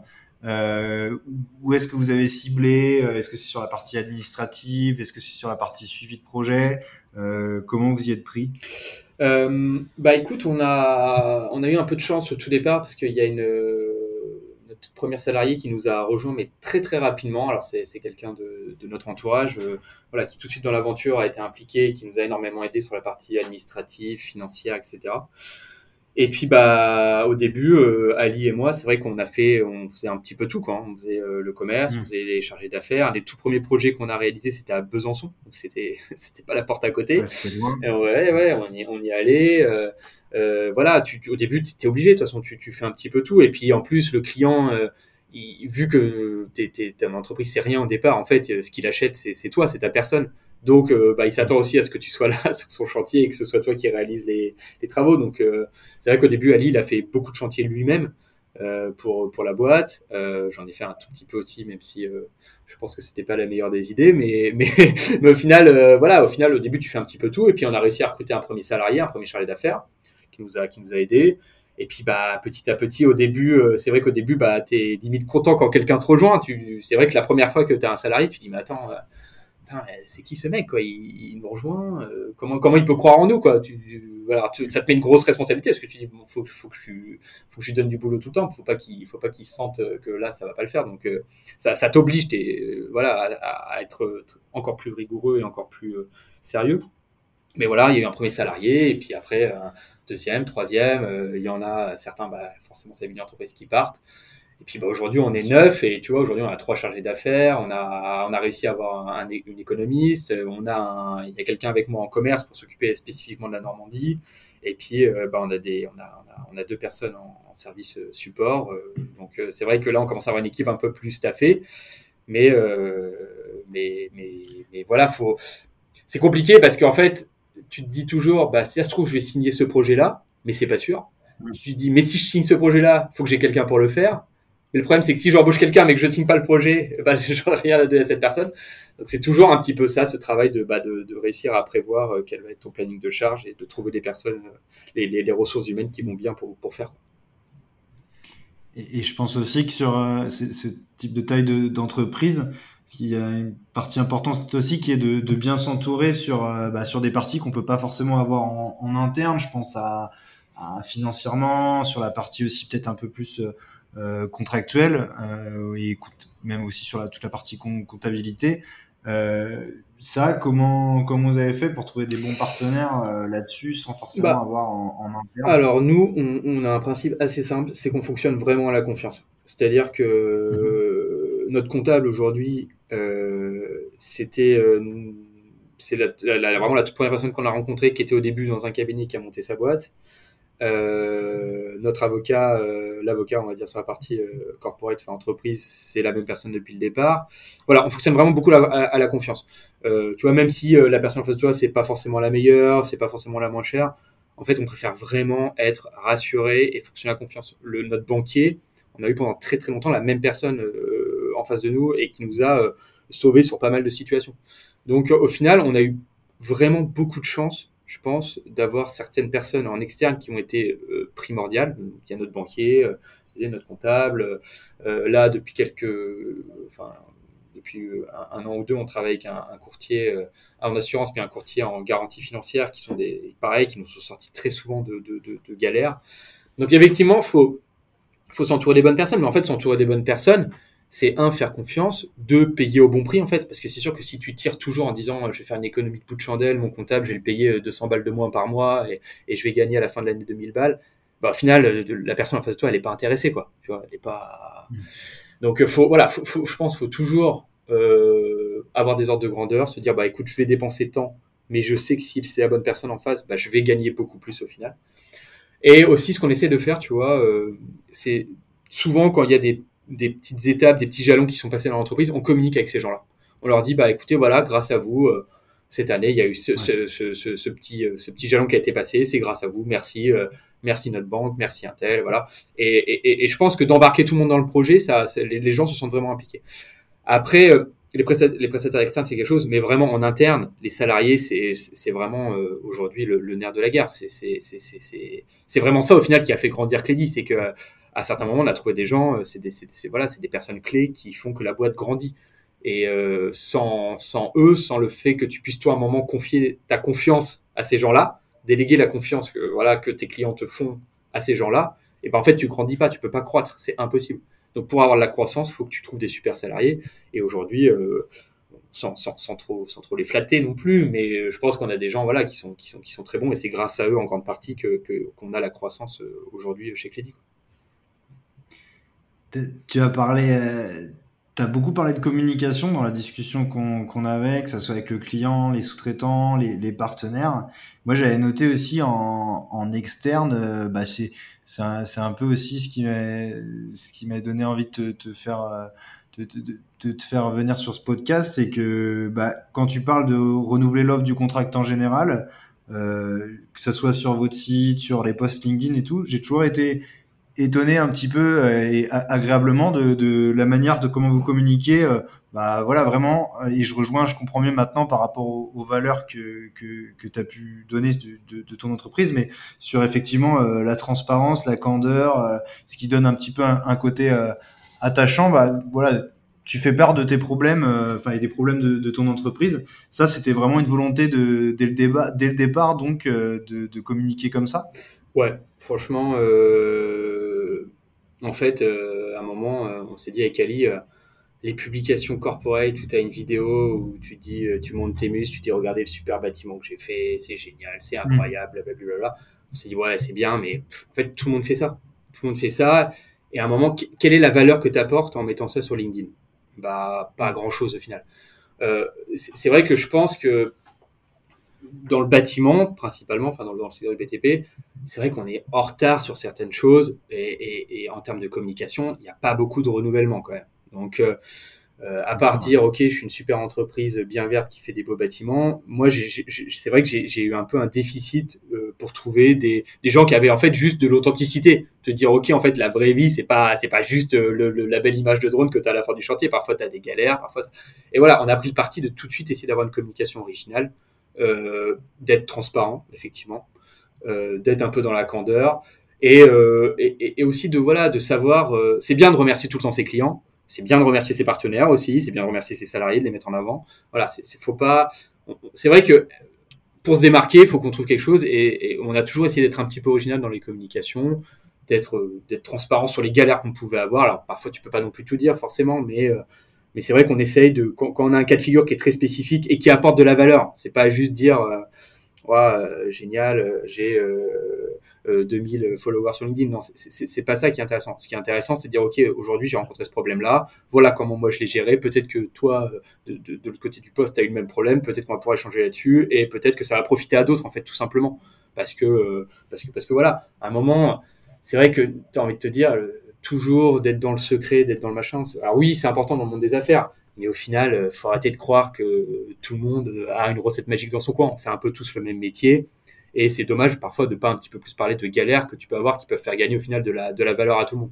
Donc c'est vrai qu'on a pris ce parti-là dès le départ et d'être assez, euh, ouais, assez transparent sur la, sur, la, sur la communication. Et on a plutôt des retours positifs, donc euh, ce qui nous fait dire qu'on va, qu'on va continuer. Moi, je te, je te, rejoins complètement là-dessus. C'est vrai que quand on voit à la, à la fin, voilà, la, la, belle image toute feutrée du projet, euh, bon, bah, tu dis, attends, ok, euh, ça c'est le résultat, mais c'est vrai qu'on en a quand même, euh, voilà, tous un peu, tous un peu chié sur tel, tel ou tel euh, sujet, et je trouve que c'est bien d'être transparent là-dessus. Et puis surtout, au final, comme tu disais un peu tout à l'heure avec ton coup de fil, mais toutes ces petites galères pendant un, pendant un projet, bah, quand tu fais du, quand tu prends avec du recul, c'est ce qui fait aussi un petit peu que, bah, que tu t'en souviens avec avec euh, voilà que qu'au final c'était bons souvenirs quoi les, les, les galères que tu as pu avoir et que tu as pu régler et donc c'est vrai que je trouve ça bien de, de communiquer euh, plus là-dessus quoi ouais totalement euh, les, sur les tu as parlé aussi de d'engagement euh, écologique de, de l'entreprise ou, parfois donc effectivement on peut peut voir un peu, enfin, tout le monde s'engage un peu là-dessus. J'ai l'impression que c'était un peu plus marqué dans, dans, ce que tu as voulu faire avec ton associé sur Crédit. Euh, Est-ce que tu, tu peux m'en parler un petit peu ce que vous faites? Est-ce que ça vient d'un engagement euh, de, de, base, vous, de votre part Bah, alors, c'est vrai que on communique là-dessus. Alors, déjà, en préambule, malgré tout ce qu'on peut communiquer, forcément, notre activité économique, mais comme quasiment toutes les activités économiques, fait que c'est pas forcément complètement compatible avec euh, la sauvegarde de l'environnement et euh, les émissions de CO2. Donc déjà ça, faut être assez honnête là-dessus. Faut voilà, euh, on peut pas communiquer en disant regardez, nous on est complètement neutre carbone. Non, c'est enfin c'est pas vrai. Donc à un moment, faut pas dire n'importe quoi non plus. Donc nous, en fait, à notre niveau, et, très récemment, on a fait un atelier qui est assez sympa que je recommande à tout le monde. On a fait la fresque du climat. Euh, mhm. Déjà, un, c'est de comprendre un, les gros ordres de grandeur et les enjeux. Voilà, déjà, c'est comprendre ça. Et à partir de ça, comprendre ce que toi, ton activité génère. Et déjà, ne serait-ce que d'être conscient de ce que toi tu génères et ce qu'il faudrait que réellement tu génères, ça te permet de prendre conscience de pas mal de choses. Donc c'est vrai que dès le départ, on s'est dit bon, bah on sait qu'on est dans le bâtiment, que c'est une activité qui, pollue. Le fait de faire des bâtiments et le fait d'exploiter des bâtiments, c'est forcément c'est polluant. Enfin, c'est euh, au-delà d'être polluant, c'est on va dire que c'est émetteur de CO2 et consommateur d'énergie. Donc, qu'est-ce que nous déjà on peut faire à notre niveau pour réduire au maximum euh, ce qu'on ce qu'on émet? Donc, il y a, deux niveaux pour ça. Il y a les projets qu'on va faire et nous en interne dans l'entreprise. Donc, on s'est déjà pas mal attaqué à nous en interne dans l'entreprise. Donc, effectivement, on a mis en place pas mal de choses à notre niveau. On a tout de suite essayer d'avoir des solutions euh, digitales qui étaient hébergées sur des, sur des, sur des clouds euh, où il y avait une compensation carbone importante. Euh, on essaye dans la mesure du possible, enfin en tout cas pour nos bureaux c'est sûr, mais sur les chantiers quand on peut passer avec des fournisseurs d'énergie, je crois que c'est Enercoup ça s'appelle, enfin c'est des coopératives locales à chaque fois avec de l'énergie verte, mmh. enfin électrique verte. on est associé Time Force the Planet depuis un bon moment. Euh, voilà, là, euh, depuis peu, tous les chargés d'affaires, parce qu'en fait, un de nos plus gros postes d'émissions de carbone, nous, c'est le, fait de rouler. C'est les chargés d'affaires qui vont sur les chantiers et, et, Ali et moi qui vont un petit peu à droite à gauche. Donc là, on est quasiment tous passés aux voitures électriques maintenant. Euh, voilà, donc on essaye de faire des choses.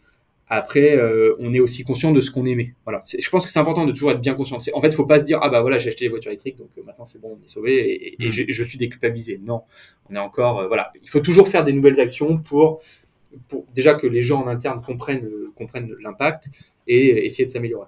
Et après, sur la partie chantier, bah là, c'est un peu plus compliqué parce que bah, on peut pas décider tout seul de, de, si un bâtiment est, est plus ou moins vertueux on essaye, nous, de conseiller les clients sur certains choix euh, en leur disant, bah voilà, il y a tel type de chauffage qui existe, c'est peut-être un petit peu moins polluant que d'autres, même si c'est peut-être un petit peu plus cher, mais au moins que les gens aient le choix. Voilà, leur dire, leur présenter mmh. des alternatives, leur dire, bah au lieu de mettre euh, des aérothermes avec une, une chaudière gaz, bah, peut-être que tu peux mettre une pompe à chaleur euh, qui va te permettre de chauffer ton entrepôt. Alors certes, c'est un peu plus cher, mais bah, peut-être que dans le temps, déjà au final, dans l'exploitation, ce sera un peu moins cher.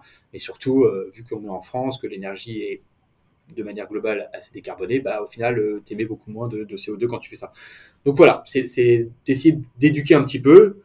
Maintenant, bah, forcément, le choix final revient au client, mais c'est d'essayer, dans la mesure du possible, d'éduquer pour, euh, pour, pour que les gens, euh, qu'on essaie d'aller tous dans ce sens-là, mmh. sachant que de toute façon, la réglementation devient de plus en plus contraignante à ce niveau. Donc au final, j'ai envie de te dire, c'est un engagement, on va dire, écologique, mais c'est aussi un engagement stratégique parce que si on ne le fait pas, de toute façon, on va être obligé de le faire et autant prendre les devants pour être le plus mm. pertinent et savoir de quoi on parle. Bien sûr. Ok. Et, le, le, futur de Clédy, alors c'est bon, c'est toujours des, des questions. Euh, je, sais bien qu'il n'y a pas de, de, de, de, plan à 5 ans dans une entreprise quand on est quand on est 10, mais euh, avec ce que ce que tu as envie de faire de cette boîte, euh, c'est quoi avec ton associé euh, comment vous communiquez sur ça avec euh, en interne à vos salariés, euh, la, vision que vous pouvez avoir un petit peu sur du, court moyen terme? Bah, Alors, il y, a deux niveaux de réponse. Alors déjà, entre, entre associés, c'est vrai que là, tu vois, ça fait 4 ans maintenant, on est, on est 10. on fait, c'est vrai que maintenant, on fait, cette année, on fait un peu plus de 15 millions d'euros de chiffre d'affaires. Donc en fait, ce qui se passe, c'est que tu prends un peu confiance en toi avec, euh, avec le temps qui passe. Donc tu, tu, tu voilà, tu, tu te dis bah euh, c'est vrai qu'au début, euh, tu vas te dire ouais bon bah si ça se trouve demain ça ira plus, on sera obligé de fermer la boîte. alors c'est toujours des questionnements que tu as. Hein.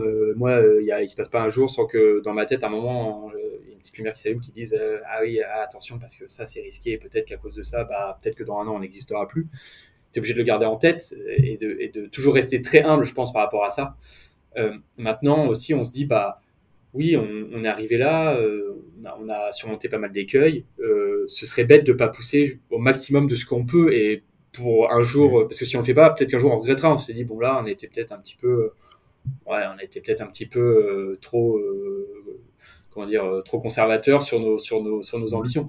Donc aujourd'hui, en fait, ambitieux. ouais, ouais. Aujourd'hui, ce qui est important pour nous, ce nous, ce qu'on veut pas, on sait ce qu'on veut pas. On veut pas avoir une boîte trop grosse avec des gens où on a perdu le lien humain. Tu vois, c'est vrai qu'aujourd'hui, tous les salariés, on les connaît. Euh, alors je les connais pas personnellement, c'est pas non plus des amis, mais euh, voilà, je, les connais, je, vois à peu près les galères qu'ils ont, je vois les réussites qu'ils ont, et ça, au final, euh, c'est très cool, moi je trouve, cette situation-là. Et c'est vrai que quand tu commences un petit peu bah, à avoir un, peu plus de gens et perdre un petit peu ce côté humain, voilà, moi j'aurais un peu plus de mal à me, à me projeter là-dedans. Je pense que c'est pareil pour Ali. Donc c'est vrai qu'on aimerait bien encore bah, continuer à croître, continuer à accompagner nos clients, toujours apporter de la valeur à, nos clients. Donc ça passe euh, potentiellement par euh, euh, peut-être une nouvelle implantation, toujours staffer l'équipe. ça passe aussi par le sujet dont on vient de parler, c'est qu'aujourd'hui, nous, on est en train de, fortement travailler sur proposer à des clients maintenant, quand on remet une offre, c'est de dire bah, votre offre elle coûte tant en, euros et on va dépenser tant de kilos, tant de tonnes de carbone suivant le scénario que vous allez prendre pour vraiment continuer à sensibiliser les gens et que les gens se rendent compte que euh, voilà, tu fais un bâtiment full béton, bah, ça va être X tonnes de carbone. Tu fais un bâtiment avec une charpente bois, bah, ça va peut-être être un peu moins. Voilà. Donc ça, c'est ça, c'est, on veut vraiment nous euh, là, à, court terme, se staffer pour avoir une offre euh, sur la rénovation écologique, sur des, des, des, bâtiments même neufs écologiques, où nous on est crédible. Voilà, où techniquement on sait apporter. C'est pas juste dire, ok, on va mettre plus d'isolant. Non, c'est ok te dire si tu mets euh, tant d'isolant en plus, voilà l'économie que tu vas faire, voilà le, niveau de carbone que tu vas économiser. Donc c'est vraiment de monter un pôle d'ingénierie par rapport à ça. Je pense que ça, c'est une des, une des pistes qu'on que, qu'on va très fortement bosser à l'avenir. Mais voilà, c'est aussi continuer à avoir pour tout le monde de bonnes conditions de travail, de, je, enfin, je le dis pareil en toute transparence, je pense que tout le monde gagne bien, bien sa vie chez nous, euh, et nous les associés, on gagne bien notre vie, donc c'est toujours d'être dans ce, un petit peu ce, confort-là et que tout le monde en profite. Tu vois, récemment, on a fait nos, entretiens de fin d'année, là, euh, pour l'année 2024, mmh. et, et c'est vrai que moi, quand j'étais salarié, bah, c'était un moment que j'aimais bien, parce que tu te dis, bon, bah, je vais peut-être avoir une prime, c'est cool, je vais peut-être pouvoir faire mmh. ci, faire ça, te projeter. Et, et là, le, quand tu es de l'autre côté de la barrière, enfin, vraiment, une des plus grosses joies depuis que j'ai créé la boîte, c'est pouvoir annoncer à quelqu'un, bah voilà, tu vas toucher une prime qui est, alors c'est pas non plus un an de salaire, mais c'est quand même quelque chose de conséquent où tu sais que pour la personne c'est cool, tu vois et, et de, de, de sentir un peu la fierté, de dire ok, il a, enfin si je me rappelle salarié, et de se dire bah ok, il, il a vu que je m'étais donné à fond pour la boîte et que voilà, c'est cool de, de sentir qu'il y a cet échange-là et ce, ce, ce, respect mutuel. Et ça, c'est vrai que c'est c'est top. Et je pense que quand tu as une boîte un peu plus grosse, peut-être que tu perds un peu ça. Tu vois, c'est ça que j'ai un petit peu plus de, de, de, mal à me rendre compte aujourd'hui. Mmh. Et je pense que j'aurai un peu plus de mal à me projeter là-dedans. Donc euh, voilà, pour, résumer, je pense qu'il faut qu'on continue à grossir un petit peu, pas trop non plus, et toujours qu'on délivre de la qualité à nos clients. Euh, vraiment, ça c'est le, primordial, que toujours que les clients soient contents. Euh, un, truc moi que, voilà que, j'aime bien dire, c'est un truc qui est bien, c'est de sous-promettre et de sur-délivrer. Voilà, que le client la face, il dit ah ouais ça, ah, c'est cool, merci. Voilà, et ça c'est pareil, ce, ce, ce, cet état d'esprit, on veut, essayer toujours de, l'avoir et de, continuer à le délivrer. Et sur les sur, le là sur le fait de grossir en termes de, de recrutement, euh, que ce soit sur des, des, profils jeunes ou des profils plus expérimentés, euh, ça, ça c'est des, des, choses que vous arrivez bien à faire ou alors euh, vous recevez pas beaucoup de CV comment ou alors peut-être vous recevez des CV mais derrière euh, c'est dur de trouver les bonnes personnes ou comment comment tu, tu le vois ça mmh. On travaille avec des chasseurs de de, tête hein, principalement. Mhm. Euh, c'est vrai qu'au début, bah, forcément, on est peut-être un peu moins regardant, même si on, regrette personne. Euh, donc ouais, non, vraiment, on travaille. Et puis forcément, plus tu commences à être connu, bah, plus aussi tu attires les gens. Donc euh, c'est un cercle entre guillemets vertueux. C'est au début, quand t'es pas connu, bah, les gens ils ont du mal à se projeter. Et puis c'est normal, je comprends. Et ils ont du mal à se dire bon, ok, il y a deux gars dans leur dans leur bureau en visio à un camp à Paris. Est-ce que vraiment ça vaut le coup? Maintenant, c'est vrai qu'on commence à, quand tu as des bureaux, quand tu as des salariés, quand tu commences à communiquer, bah, les gens ils se projettent un peu plus. Donc c'est vrai qu'on on peut prétendre à avoir euh, des gens qui ont peut-être un peu plus d'expérience. Après, le principal pour nous, l'expérience, c'est important, c'est un bon critère, mais c'est vraiment le, feeling qu'il va y avoir avec la personne. Euh, nous, franchement, on a des salariés, ils ont eu des expériences de vie qui étaient, euh, quand je dis de vie, de vie professionnelle, qui qui n'étaient pas du tout dans le contracteur général, mais euh, qui sont, qui sont incroyables, qui, où ils ont acquis une expérience incroyable, et au final, c'est un vrai plus pour, pour nous aujourd'hui. Donc, c'est vraiment ça qu'on va privilégier aujourd'hui, et on passe beaucoup avec des chasseurs de tête pour, pour trouver des nouvelles personnes. Ok. Je vais venir sur les questions un, peu plus personnelles pour, euh, pour terminer. Euh, moi, il y a un truc qui m'étonne toujours euh, sur euh, parce que souvent, quand on, on, se lance aussi un petit peu dans, dans l'entrepreneuriat, c'est qu'on commence à avoir une certaine expérience, mais ça arrive et qu'on a quand même euh, faim et ça arrive souvent quand on a des enfants en bas âge. Comment comment tu fais pour arriver à suivre des projets à Paris, Besançon, être entrepreneur et puis avoir euh, une famille avec des enfants, ça doit être, tu dois avoir des, des, secrets un peu d'organisation ou comment euh, comment tu gères ça? Euh, La communication. non, euh, non, j'ai pas, j'ai pas, j'ai pas, j'ai pas de secret.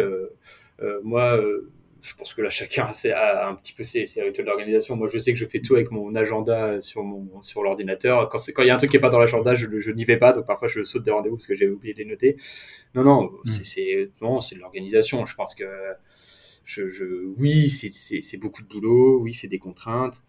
Maintenant, euh, non, c'est vraiment de l'organisation. Je ne pense pas avoir de, de, secret euh, particulier. Je pense que je suis dans la même situation que beaucoup de gens. Il y a, je pense qu'il y a des salariés qui bossent mm. aussi beaucoup. Euh, maintenant, c'est vrai que je, je, pense que je délaisse pas le côté familial. J'ai vraiment aussi, aussi, envie de profiter de ça. Donc, euh, donc j'essaie de, faire en sorte de pouvoir euh, faire les deux. Mais c'est vrai qu'à part, euh, à part le boulot, la famille et un tout petit peu de sport, je je, fais pas grand chose d'autre. mais, mais non, voilà, c'est de l'organisation. C'est vraiment de l'organisation. Ok. Et, alors, moi, j'aime bien progresser hein, et je pense que, un peu comme toi, j'aime bien progresser euh, un peu tout le temps en écoutant des podcasts, en lisant beaucoup, etc. Toi, il y, a des, y a des choses, que ce soit sur le, le, partie plus entrepreneuriale ou sur le, secteur de la construction, euh, que tu fais pour, pour apprendre des choses, euh, que ce soit des lectures ou autre mmh. Alors, j'écoute des podcasts, pas mal, c'est vrai. alors, sur ouais, sur le bâtiment, il n'y a pas forcément des masses, mais sur l'entrepreneuriat de manière un peu plus générale. Et d'ailleurs, je trouve que c'est très intéressant d'écouter des podcasts euh, sur euh, l'entrepreneuriat euh, où, on parle d'autres secteurs. Parce qu'en fait, il y a plein de choses que tu peux transcrire au, monde du bâtiment. et il y a beaucoup de bonnes idées à prendre. Tu vois. donc, ça, j'en écoute pas mal. Je lis un peu, mais pas, pas forcément des choses professionnelles. non, mm. franchement, je pense que le point numéro un pour progresser, c'est de parler avec les gens, en fait, juste. Hein. Mais parler avec euh, voilà, tous les gens qui peuvent t'apporter quelque chose, c'est pas hésiter à leur mm. parler. Tu vois, il y, a une multitude de profils dans notre, dans notre secteur d'activité. En fait, il faut comprendre quel est le besoin des gens et comprendre la mécanique euh, qui fait que l'ensemble fonctionne. Euh, et en parlant avec les gens, bah, tu, tu, tu progresses vachement. Et, mais moi, ça m'arrive parfois d'être sur un chantier, de rester 10 minutes à regarder un mec qui va faire rien dalle. Parce qu'en fait, juste, sans forcément le parler, mais tu, tu vois, tu, tu, tu, comprends en fait quelle est, quelle est, sa problématique et pourquoi toi derrière tu vas acheter un mètre carré d'allage tant, pourquoi derrière dans ton bilan bah, tu vas mettre tant et que tu vas le vendre à ton client. En fait, en fait, il mm. faut rester curieux. Je pense que vraiment le, le, truc c'est voilà, c'est toujours d'être curieux. Euh, et euh, pour moi, la progression c'est ça et c'est des échanges avec, euh, bah, avec mon associé, avec les salariés, avec les clients. Voilà. C'est vraiment ça qui me permet aujourd'hui de, de, de progresser il faut, faut, faut, toujours rester en, ouais, en, alerte par rapport à ça. Et toujours, toujours se dire que tu as des choses à apprendre de gens. Super. Et, euh, est-ce que, te, dernière question, tu aurais peut-être une euh, des personnes que tu as pu rencontrer dans ta vie professionnelle ou autre qui, qui, qui ont pu t'inspirer et que je pourrais inviter sur ce, sur ce podcast et que, que tu aurais plaisir à écouter?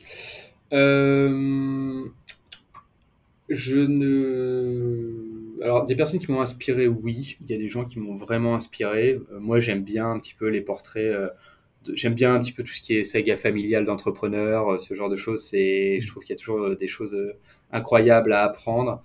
de personnes comme ça auxquelles je pense, ça me, ça me vient pas comme ça à l'esprit. Je, je, je, pense à quelqu'un, mais je pense, je pense malheureusement pas que tu pourras le, recevoir dans le podcast.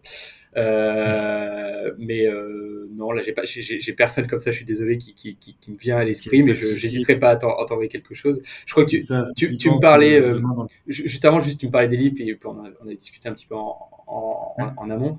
Il y a un petit livre qui est assez rigolo que moi j'ai lu il y a pas très longtemps. On me l'a offert c'est un livre d'une boîte d'un gros cabinet d'architecture qui s'appelle SRA, je crois, qui, qui doit être un, cabinet parisien. Et le livre s'appelle Gigobitume. Alors, c'est pas quelque chose où on va apprendre techniquement des, points, mais en fait, c'est, euh, il, il, raconte les, les, gros projets qu'ils ont eu dans leurs agences depuis, euh, depuis une cinquantaine d'années. Ils ont fait des très très gros projets en France. Ils, ils ont fait le siège de Bouygues, par exemple, ce genre de choses. Et c'est assez rigolo à lire. Et t'apprends, euh, disons que tu comprends les problématiques quand tu es architecte. Quoi. Donc, c'est, un, un, petit livre que j'ai lu qui m'avait fait euh, sourire, on va dire, à, de nombreuses reprises. Ok, bon, merci pour cette recommandation. Euh, écoute, est-ce qu'il y a des choses euh, dont tu aurais aimé parler ou tu penses qu'on a, qu'on a fait le tour au bout d'une heure vingt? Euh, Non, non, non, bah écoute, euh, non, je, encore une fois, je te, je te, remercie pour, euh, pour l'invitation. C'était très agréable. non, non, je pense qu'on a fait un, un bon tour de, des différents sujets liés à la création d'entreprise et au contractant général. Ouais, merci. Ouais, moi c'est, j'ai vraiment concrétisé le, ce qui avait marqué sur ton site où je m'interrogeais un peu ce qu'est-ce que c'était renouveler l'offre du contractant général et je pense que ce, voilà, c'est l'échange qu'on a eu, ça, ça, ça, illustre bien ça. C'était, c'était super intéressant en tout cas. Bah, merci Mathieu. Merci Simon. Voilà, on arrive au bout de cet épisode. Je vous remercie d'avoir écouté jusqu'au bout et j'espère que celui-ci vous a inspiré tout comme moi. Je vous invite à vous abonner, à noter et à partager le podcast Première Pierre autour de vous pour diffuser ces idées et faire évoluer les choses dans le bon sens. N'hésitez pas également à me contacter et à me recommander des invités inspirants du secteur. À bientôt!